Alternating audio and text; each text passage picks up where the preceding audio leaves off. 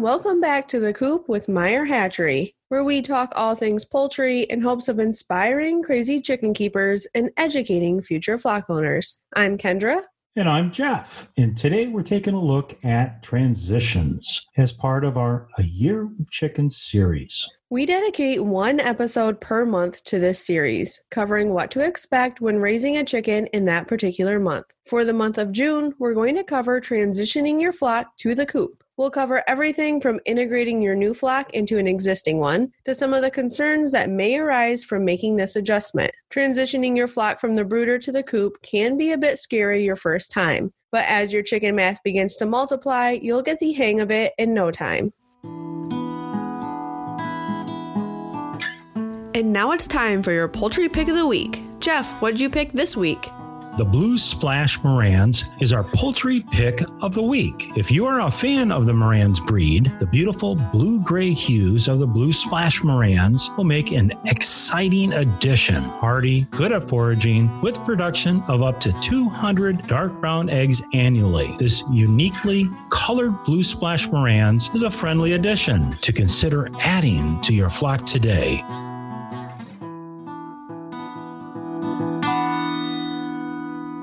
Want to take a moment to talk about integrating flocks at the brooding stage first.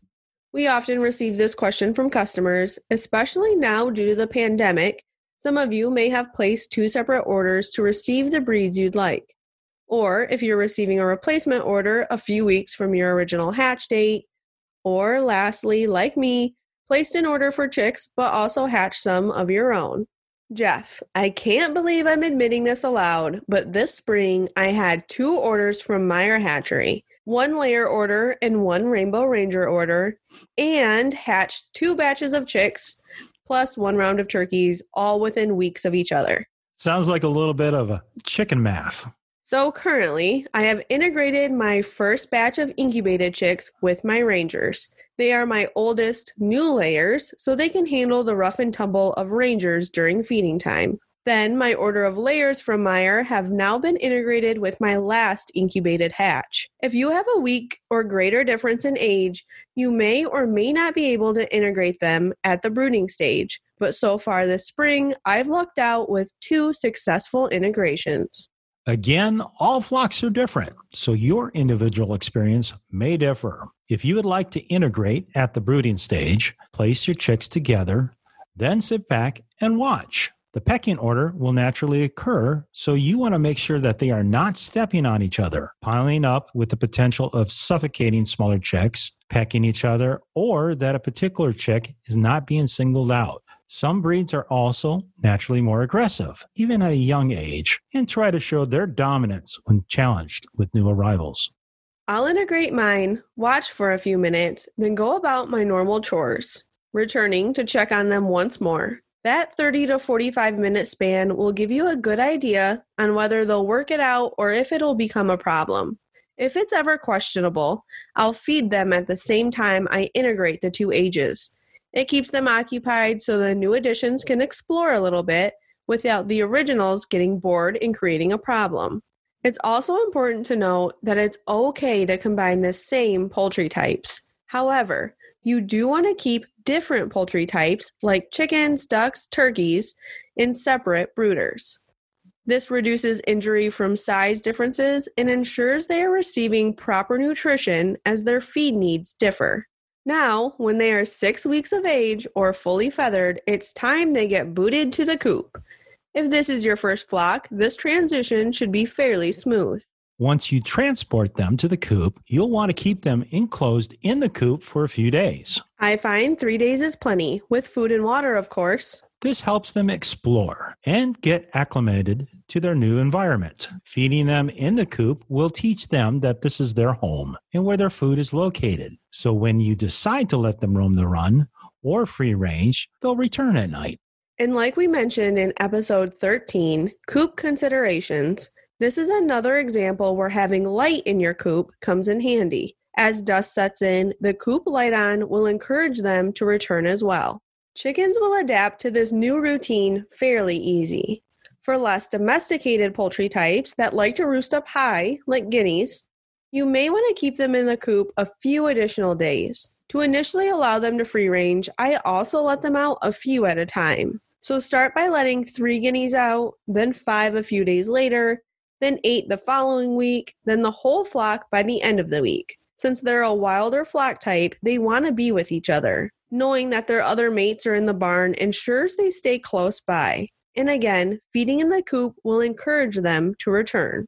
Once your new routine has set in, typically after a few weeks, you can move your feeders outside if you prefer to keep it out of the coop. I know some customers have concerns about feeding within the coop due to the risk of attracting rodents. I feed outside in the summer, during the winter months in my partially covered run, and inside if the weather is bad. Mixing it up, I've personally never had an issue with my chickens returning. Now, for those of you integrating into an existing flock, it's going to take a little more work up front. Whether you're integrating new chicks or maybe some older started pullets, it's always best to isolate them from your existing flock for about two weeks.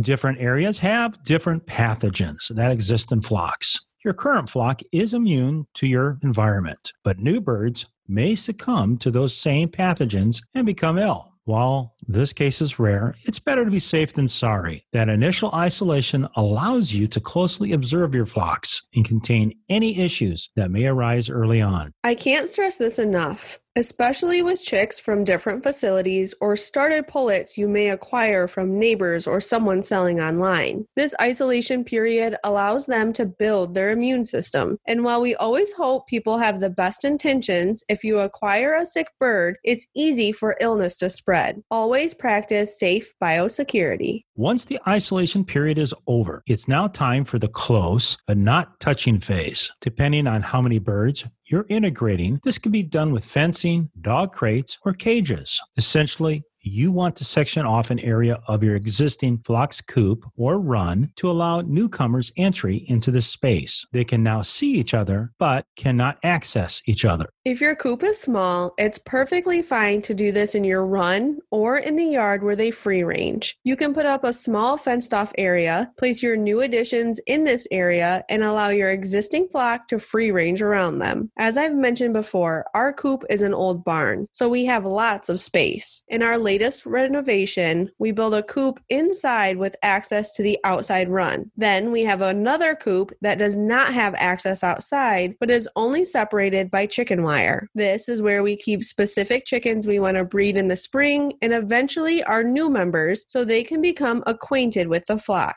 If you're not already a part of our exclusive Facebook group, Inside the Coop, be sure to join. I plan to give our members an exclusive behind the scenes peek at my coop this week. With your birds fairly comfortable with the newcomers, having seen them for several days, now comes the final phase supervised mingling. If you free range, I recommend doing this outside. The pecking order will occur, and it's nice to give your birds room to get away if necessary. It is common for your existing birds to chase new ones, peck them at the feeders, and maybe even pull a few feathers. However, if any further brutality occurs, you will need to separate them and try again later. If you are using a smaller coop or keep your flock contained to a run, you may want to add the newbies to your existing flock at night when everybody is settled to the roosting spot.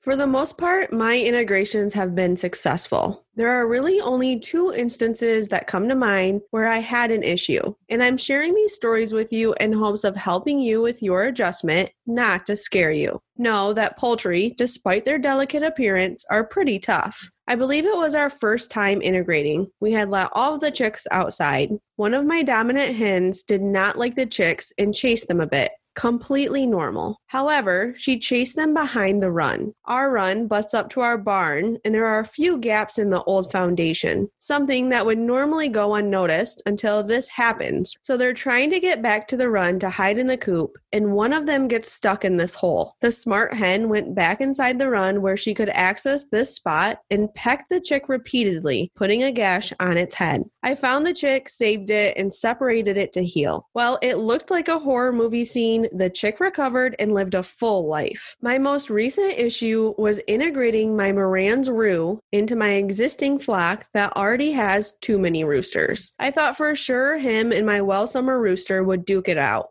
Nope. My Tom Turkey did not like him. He would step on him and peck his comb and chase him around the coop. He was certainly showing his dominance. While it was hard to watch and I could have separated him, instead, I just made sure to go out first thing in the morning and open the coop. Again, remember when we mentioned giving them space to get away? That's exactly what I was doing. I wanted them to find their order and get better acquainted because, like it or not, they were going to live together. And about a week later, all is well. Congratulations, you've successfully transitioned your flock from the coop. Now, you may be noticing some oddities about these new members and thinking, what the heck? Why aren't they acting like the chickens I know and love? Well, we're here to answer those questions too. First up, why aren't they roosting with the others? Believe it or not, roosting positions are part of the pecking order and can be a sign of dominance. Ever notice your rooster in the same spot every night with the same three ladies around him? My Tom Turkey has a particular spot he likes to perch and will push others off to make room. And my head rooster is always at the very top. Also, your existing flock will often return to the coop first at night, giving them first dibs on the roosting bars. This leaves your new additions too timid to find a spot along with the others for fear of being packed. Over time, this will change and your new additions will find their way. Now, if this is your first flock, you're not integrating with older chickens. It could be that roosting bars are too high, not comfortable, or there's not enough space. I have a few low roosting bars for hens away from the nesting boxes. These are for my younger chickens and bantams. Roosting bars by the nesting box are up high to discourage them for roosting in the nest. They can also be as low as a foot off the ground or as high as a foot from the ceiling. And despite the thought of having a round roosting bar, Poultry like to sit flat footed. It promotes good health and reduces the risk of leg injuries. Make sure your roosting bars are 2 inches wide at a minimum, preferably 4 inches. Give your chickens 8 to 10 inches of roosting space per bird and keep your roost at least 18 inches from the wall.